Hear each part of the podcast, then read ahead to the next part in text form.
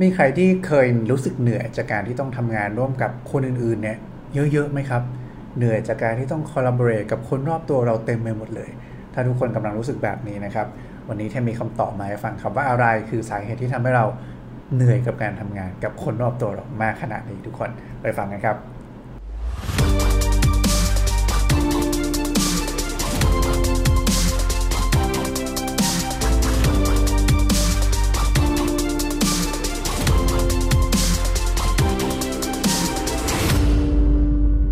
สวัสดีครับ ยินดีต้อนรับเข้าสู่ 2050 Podcast นะครับ Podcast ที่จะช่วยให้คุณหรือค้น และสร้างตัวตนขึ้นมาใหม่ให้พร้อมสำหรับการทำงานในโลกอนาคตครับ วันนี้อยู่กับเทมส์เหมือนเดิมนะครับผู้เขียนหนังสือ หรือสร้างต่างโต Reinvent 34 วิธีรื้อค้น และสร้างตัวตนขึ้นมาใหม่ เพื่อพร้อมรับมือการทำงานในโลกอนาคตนะครับวันนี้เรื่องที่จะเอามาเล่าให้ฟังเนาะเป็นเรื่องเกี่ยวกับการทำงานร่วมกับผู้อื่นทุกคนต้องบอกว่าในยุคปัจจุบันนะครับการที่เราทำงานร่วมกับคนอื่นเนี่ย แบบใกล้ชิดนะครับ เป็นเรื่องที่แทบจะหลีกเลี่ยงไม่ได้เลยเนาะเพราะว่าทุกองค์กรต้องมีการสร้างสรรค์สิ่งใหม่ๆ มาเสมอนะครับ แล้วก็ speed เนี่ยเป็นสิ่งที่จำเป็นมากๆนะเพราะฉะนั้นเนี่ยการที่ตัวเราเองคนเดียวเนี่ยคงไม่สามารถที่จะสร้างสิ่งใหม่ได้อย่างรวดเร็วขนาดนั้นนะครับ การที่เราจะ สร้างอะไรใหม่ ๆ ให้กับองค์กรได้เนี่ยมันจำเป็นต้องอาศัยผู้คนนะครับที่มีหลาย skill setจากหลากหลายส่วนงานนะครับเข้ามาทำงานร่วมกันเนาะแล้วก็ช่วยเหลือการตัดสินใจเพื่อให้ทุกอย่างมันดำเนินการไปได้อย่างรวดเร็วนั่นเองนะครับนั่นเลยเป็นที่มาว่าทำไมในโลกยุคนี้นะครับการ collaboration เนี่ยจึงเป็นเรื่องที่จำเป็นอย่างมากเลยนะครับซึ่งวันนี้นะเทมจะเอาเรื่องบทความนะครับที่ชื่อว่า Are you suffering from collaboration overload nine beliefs and fears that help drive it นะครับ ก็เป็นบทความที่บอกว่า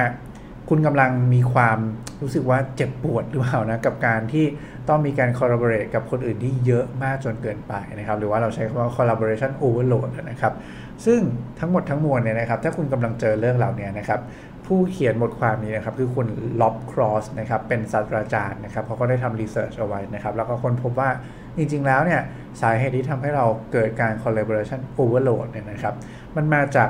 ความเชื่อนะแล้วก็ความกลัวในเรื่องของเรานะครับ ซึ่งมีด้วยกันทั้งหมด9ข้อนั่นเองนะครับเดี๋ยวเราไปดูกันทีละข้อนะแล้วก็ลองคิดตามกันไปดูนะทุกคนว่าไอ้ความกลัวหรือว่าความเชื่อที่มันเกิดขึ้นทั้ง 9 ข้อนะครับ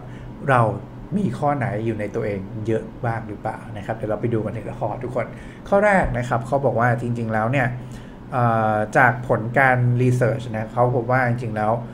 ประมาณสัก 50%นะครับของปัญหาการ collaboration ที่เยอะมากเกินไปเนี่ยนะครับ จริงๆแล้วมาจากรูปแบบของความเชื่อนะที่พวกเราแต่ละคนมีในตัวเองนะครับ ซึ่งความเชื่อทั้งหมดมีอยู่ 9 ข้อเนาะที่เทมได้เล่าไปในตอนแรกใช่ไหมครับ ข้อที่1นนะครับก็คือความเชื่อที่ว่า เราอยากที่จะช่วยเหลือคนอื่นไปซะทุเรื่องเลยนะครับ อยากที่จะช่วยเหลือคนอื่นอย่างสม่ำเสมอ ซึ่งจริง ๆ แล้วเนี่ยการช่วยเหลือคนอื่นนะครับจริงๆเป็นเรื่องที่ดีนะทุกคนถูกไหมไม่มีใครไม่ไม่ชอบ ไม่มีใครไม่รู้สึกว่า คนที่ช่วยเหลือคนอื่นเป็นเรื่องที่ดีหรอกถูกไหมครับ แต่ว่าหลายครั้งในไอการที่เราอยากจะช่วยเหลือไปซะทุกคนตลอดเวลาเนี่ยนะครับมันเลยทำให้ตัวเราเนี่ยบางทีก็ลืมนึกถึงตัวเองมากเกินไปนะครับแล้วก็ทำให้หลายครั้งเราก็เหนื่อยล้าจากมันมากนะครับจนบางทีเนี่ยตัวเองก็ไม่ได้มีพลังมากพอที่จะไปช่วยเหลือคนอื่นให้ดี แม้กระทั่งดูแลตัวเองทำได้ไม่ดีเลยนะครับเพราะฉะนั้นหลายครั้งนี่คือปัญหาครับที่ทำให้เรารับงานหรือว่าอินดีที่จะช่วยเหลือคนรอบตัวมากจนเกินไป จนทำให้ตัวเราเนี่ย เกิดปัญหาในการดูแลตัวเองนะครับอันนี้คือความเชื่อข้อที่1นนะทุกคน ความเชื่อข้อที่2นะครับเป็นเรื่องของ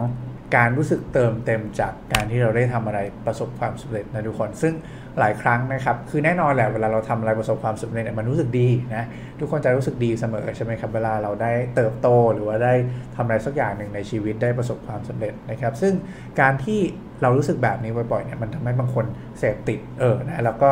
คิดว่าอยากจะทำเรื่องแต่ละเรื่องให้มันสำเร็จเต็มไปหมดเลยนะฮะอันนั้นก็จะทำอันนี้ก็จะทำนะครับสุดท้ายในการเป็นว่าเราต้องการที่จะทำทุกเรื่องไปหมดเลยนะครับแล้วก็ต้องการที่จะทำให้มันประสบความสำเร็จไปหมดเลยนะครับซึ่งการที่เราเลือกที่จะทำทุกอย่างเนี่ยให้ประสบความสำเร็จนะครับ เพราะว่าเราคิดว่าเราจะมีความสุขที่ได้ทำมันเนี่ยนะฮะหลายครั้งก็นำมาสู่ความ เหนื่อยล้านะแล้วก็การทำงานที่มากเกินไปนะครับ บางทีเมื่อเราไม่ได้ย้อนกลับมาดูตัวเองเนี่ยการที่มุ่งเข้าใส่ทุกอย่างแบบไม่ได้คิดแบบยั้งมาก่อนเนี่ยนะฮะมันก็จะทำให้ตัวเราเองเนี่ยมีปัญหาแล้วก็ทำงานร่วมกับคนอื่นได้ไม่เต็มที่มากขึ้นตามไปด้วยนะครับอันนี้คือความเชื่อในข้อที่2นะครับถัดมาครับความเชื่อข้อที่3นะครับก็คือความต้องการที่จะได้รับการยอมรับว่าเราเป็นคนเก่งทุกคน คือ ข้อนี้เทมเชื่อว่ามันคงเป็นเรื่องที่รู้สึกดีแหละ เวลามีใครมาบอกว่าเราเก่งใช่ไหมครับ หรือว่ามีใครหลายคนที่ยอมรับในความสามารถหรือว่าทักษะของเรานะครับ แต่เหมือนกันเลยไอ้เรื่องพวกนี้นะครับคือเรายิ่งต้องการการยอมรับจากคนอื่นมากเท่าไหร่เรายิ่งพยายามวิ่งเข้าหาการยอมรับจากไม่ว่าจะผ่านการทำงาน การช่วยเหลือคนอื่น การลงมือทำต่างๆ มันอาจจะคล้ายกันเนาะแต่ว่าแรง drive มันอาจจะแตกต่างกันนะครับ ซึ่งข้อนี้เนี่ยคือเราอยากได้รับการยอมรับ นะครับซึ่งการที่เราอยากได้รับการยอมรับจากคนอื่นที่มากๆเนี่ยนะครับก็อาจจะส่งผลให้เราเนี่ยรับโปรเจกต์ทุกอย่างไปสมุดเลยนะฮะแล้วก็ไม่รู้จักเรียนรู้ที่จะปฏิเสธสิ่งต่างๆนะครับนี่คือความเชื่อข้อที่ 3 ทุกคน ถัดมาครับความเชื่อข้อที่4นะครับจริงๆแล้วเป็นความด้านตรงข้ามกันกับข้อที่ 3 แล้วกันนะครับ คือข้อข้อที่3ตะกี้เราพูดถึงว่าการอยากได้รับการยอมรับใช่ไหมครับว่าจะเป็นคนที่มีทักษะมีความสามารถที่ดีนะครับ ส่วนข้อ4เนี่ยมันจะพูดถึงความกลัวทุกคนหรือว่าความกังวลนะครับที่จะถูกมองว่าตัวเองไม่มีความสามารถเออคือมันมองจากคนละด้านกันเนาะข้อ3มันเป็นมุมมองว่าฉันอยากจะได้สิ่งนั้นเป็นมองจากมุมมองของการได้รับนะครับเรื่องของเกณฑ์นะครับแต่ว่าข้อที่4เนี่ยมันมองจากมุมมองของความกลัวนะครับคือเรากลัวที่จะไม่เป็นที่ยอมรับจากคนอื่น กลัวว่าจะคนอื่นจะมองว่าเรามีศักยภาพการทำงานที่ไม่ดีนะครับไม่ว่าจะจากนายจากลูกน้องหรือจากเพื่อนร่วมงานของเรานะครับเหล่านี้ ก็อาจจะเป็นหนึ่งสาเหตุที่ทำให้เราเลือกที่จะทำงานเยอะๆ แล้วก็รับงานทำงานร่วมกับคนอื่นเยอะแยะไปหมดเลยนะครับ โดยที่ก็จะก่อให้เกิดปัญหากับเราในท้ายสุดด้วยนั่นเองนะครับ อันนี้คือข้อที่4นั่นคน ถัดมาข้อที่5ครับ ก็เป็นเรื่องของความต้องการที่จะเป็นผู้ถูกต้องอยู่เสมอนะครับคำว่าผู้ถูกต้องอยู่เสมอหมายถึงอะไรครับ หมายความว่าเราคงจะอยากเป็นคนที่เข้าใจในทุกๆ รายละเอียดของมันนะต้องการอยากที่จะทำอะไรก็ต้องการทำให้ถูก นะครับมุ่งมั่นพูดง่ายๆว่าเหมือนเป็น perfectionist แล้วกันเนาะต้องการจะทำให้ทุกอย่างมันดีเลิศแล้วก็ไม่ผิดพลาดนะครับ ซึ่งการที่เราต้องการจะทำอะไรให้มันไม่ทางผิดพลาดเลยเนี่ยมันก็ต้องแลกมาด้วยการให้เราใส่ความพยายามเข้าไปที่ค่อนข้างสูงใช่ไหมครับ แล้วก็ลงมือทำทุกอย่างที่บางทีมันก็มากเกินความจำเป็นเนาะแต่ว่ามันก็ทำให้คนที่อยากจะทำให้มันถูกต้องแบบทุกๆอย่างเนี่ยมันก็เป็นความสบายใจของเขาแหละ แต่เรื่องนี้แหละครับที่จะทำให้ เราเนี่ยรู้สึกเหนื่อยมากเกินไปในหลาย ๆ เรื่อง ซึ่งบางทีไอ้เรื่องที่เราทำเนี่ยอาจจะไม่จำเป็นต้องใช้ด้วยซ้ำนะครับเนาะนี่จะเป็นข้อที่ 5 ทุกคน ถัดมาครับข้อที่ 6 ครับ ความกลัวว่าเราจะสูญเสียการควบคุมในโปรเจกต์ของเรา ข้อนี้จริง ๆ แล้วมันมองถึง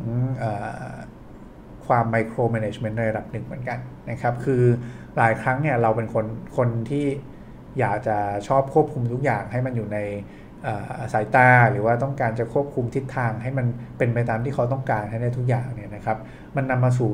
การไมโครแมネจเมนต์ในหลาย ๆ ครั้งนะครับต้องใส่ใจในรายละเอียด ต้องคุมทิศทางตลอดเลย ต้องอย่างนั้นต้องอย่างนี้ มันต้องทำเป็นขั้นตอน 1 2 3 4 แบบนี้ เพราะว่าถ้าไม่ทำตามนี้เนี่ยเดี๋ยวโปรเจกต์จะไม่ประสบความสำเร็จ และฉันจะคุมงานไม่ได้ นะครับไอ้เรื่องแบบนี้ก็จะทำให้เราเนี่ยต้องมาลงรายละเอียดกับมันต้องเหนื่อยกับมันอยู่ตลอดเวลานะครับจนบางทีก็เกิดความจำเป็นไปเหมือนกันนะครับ นี่คือความเชื่อข้อที่ 6 ทุกคน ถัดมาครับความเชื่อข้อที่ 7 ครับ เป็นเรื่องของการต้องการที่จะทำทุกอย่างให้เสร็จนะครับทำทุกอย่างให้เสร็จ คือพูดง่ายๆว่าคุณเป็นคนเป๊ะมากขนาดที่ว่าอีเมลคุณก็ต้องเช็คให้หมด ห้ามมีอีเมลค้างอยู่แม้แต่นิดเดียว มี to do list อะไรในวันนั้นต้องทำให้หมดทุกอย่างนะครับ ถึงแม้ว่าเวลาคุณจะไม่มีแล้วหรือว่าพลังสมองคุณหมดแล้ว พลังร่างกายคุณหมดแล้วนะครับ แต่คุณก็ยังจะทู่สีทำมันจนให้มันหมดไปให้มันจบให้ได้ตามที่คุณต้องการนะครับ ข้อนี้ก็จริงๆแล้วจะบอกว่าเป็นแง่ดีก็บางทีก็ใช่แต่ว่า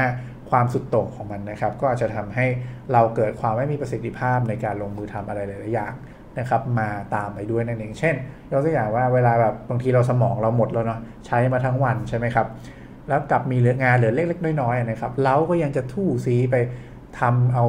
สมองที่มันไม่เหลือของเราแล้วเนี่ยนะฮะไปทำงานให้มันเพิ่มเติมมาอีกนะครับแทนที่งานนั้นคือใช้เวลาแค่ 5 นาทีหรือ 10 นาทีทำเสร็จแล้วเนี่ยคุณอาจจะใช้เวลาเป็นชั่วโมงเลยนะครับ เพราะว่าคุณ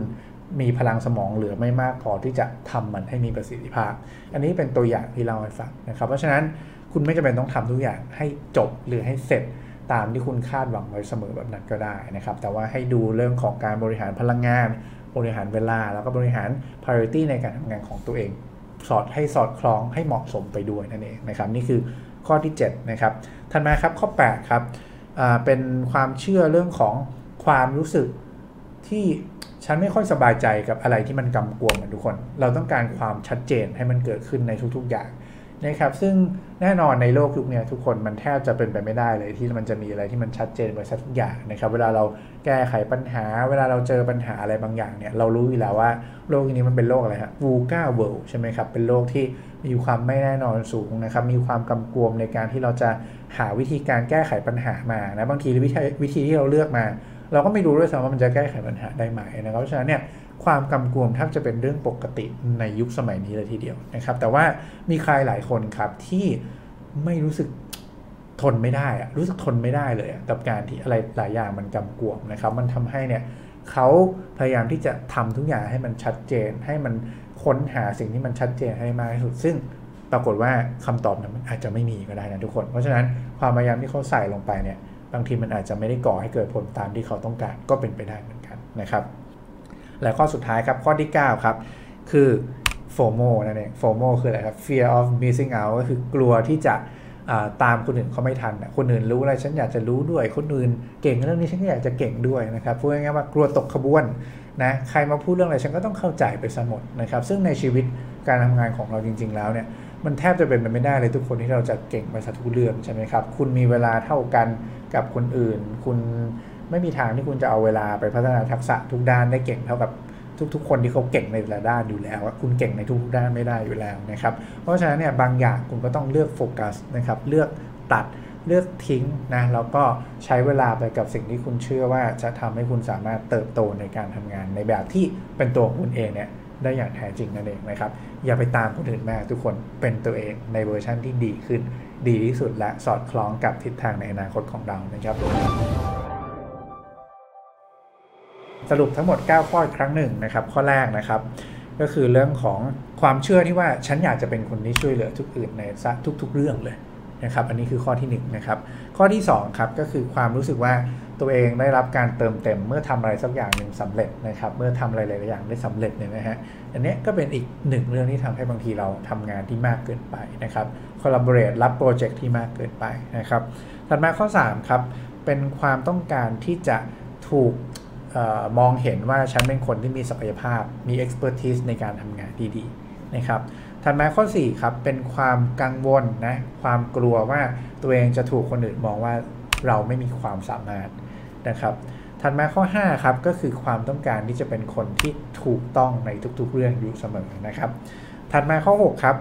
คือความกลัวนะที่จะสูญเสียการควบคุมในการดูแลโปรเจกต์ต่างๆ ไปนะครับ ต้องให้ทุกอย่างอยู่ในสายตานะ ต้องแบบ โอ้โหไมโครแมネจเมนต์ตลอดเวลานะครับถัดมาข้อ 7 ครับ เป็นความต้องการที่จะทำทุกอย่างให้เสร็จตามที่ตัวเองหวังไว้เสมอนะครับ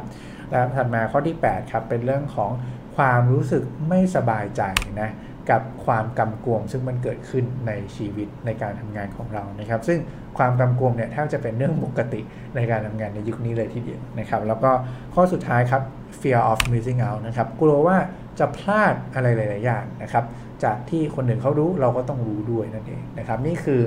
9 ความเชื่อนะแล้วก็ความกลัวที่ทำให้หลายครั้งเนี่ยเรากลายเป็นคนที่แทบจะเรียกได้ว่าทำงานมากเกินไปอะหรือว่าคอลลาบอร์เรตงานร่วมกับคนอื่นเนี่ยมากจนเกินไปนะครับ ซึ่งเทมเชื่อว่าถ้าเราลองตรวจเช็คตัวเองกันให้ดีๆเนี่ยลองดูว่าทั้ง 9 ข้อเนี่ยนะครับมีอะไรที่เฮ้ยเราเป็นมากจนเกินไปอยู่บ้างนะครับ แล้วลองค่อยๆ ปลดมันออกมาทีละข้อเนี่ย เทมเชื่อว่าเราจะมีความสามารถในการทำงานที่ดีมากขึ้นเนาะเพราะว่าเราเลือกที่จะโฟกัสได้ว่าเรื่องไหนที่เราควรจะทำหรือไม่ทำเรื่องไหนที่เราทำมากเกินไปเกินความจำเป็นใช่ไหมครับ หรือว่าเรื่องไหนที่เราเลือกที่จะตัดออกจากเรื่องที่เราสนใจได้บ้างนะครับอย่าลืมนะครับว่าเราไม่สามารถทำทุกอย่างให้ดีได้นะครับ แต่สิ่งที่เราควรจะเลือกทำให้ดีเนี่ยคือสิ่งที่มันสำคัญสำหรับตัวเราสำคัญสำหรับการการทำงานสำหรับสำคัญสำหรับลูกค้าสำคัญสำหรับ องค์กร ซึ่งแต่ละคนแต่ละหน่วยงานเนี่ยมันมีเรื่องที่เราสามารถโฟกัสได้ได้ไม่เหมือนกันนะครับฉะนั้น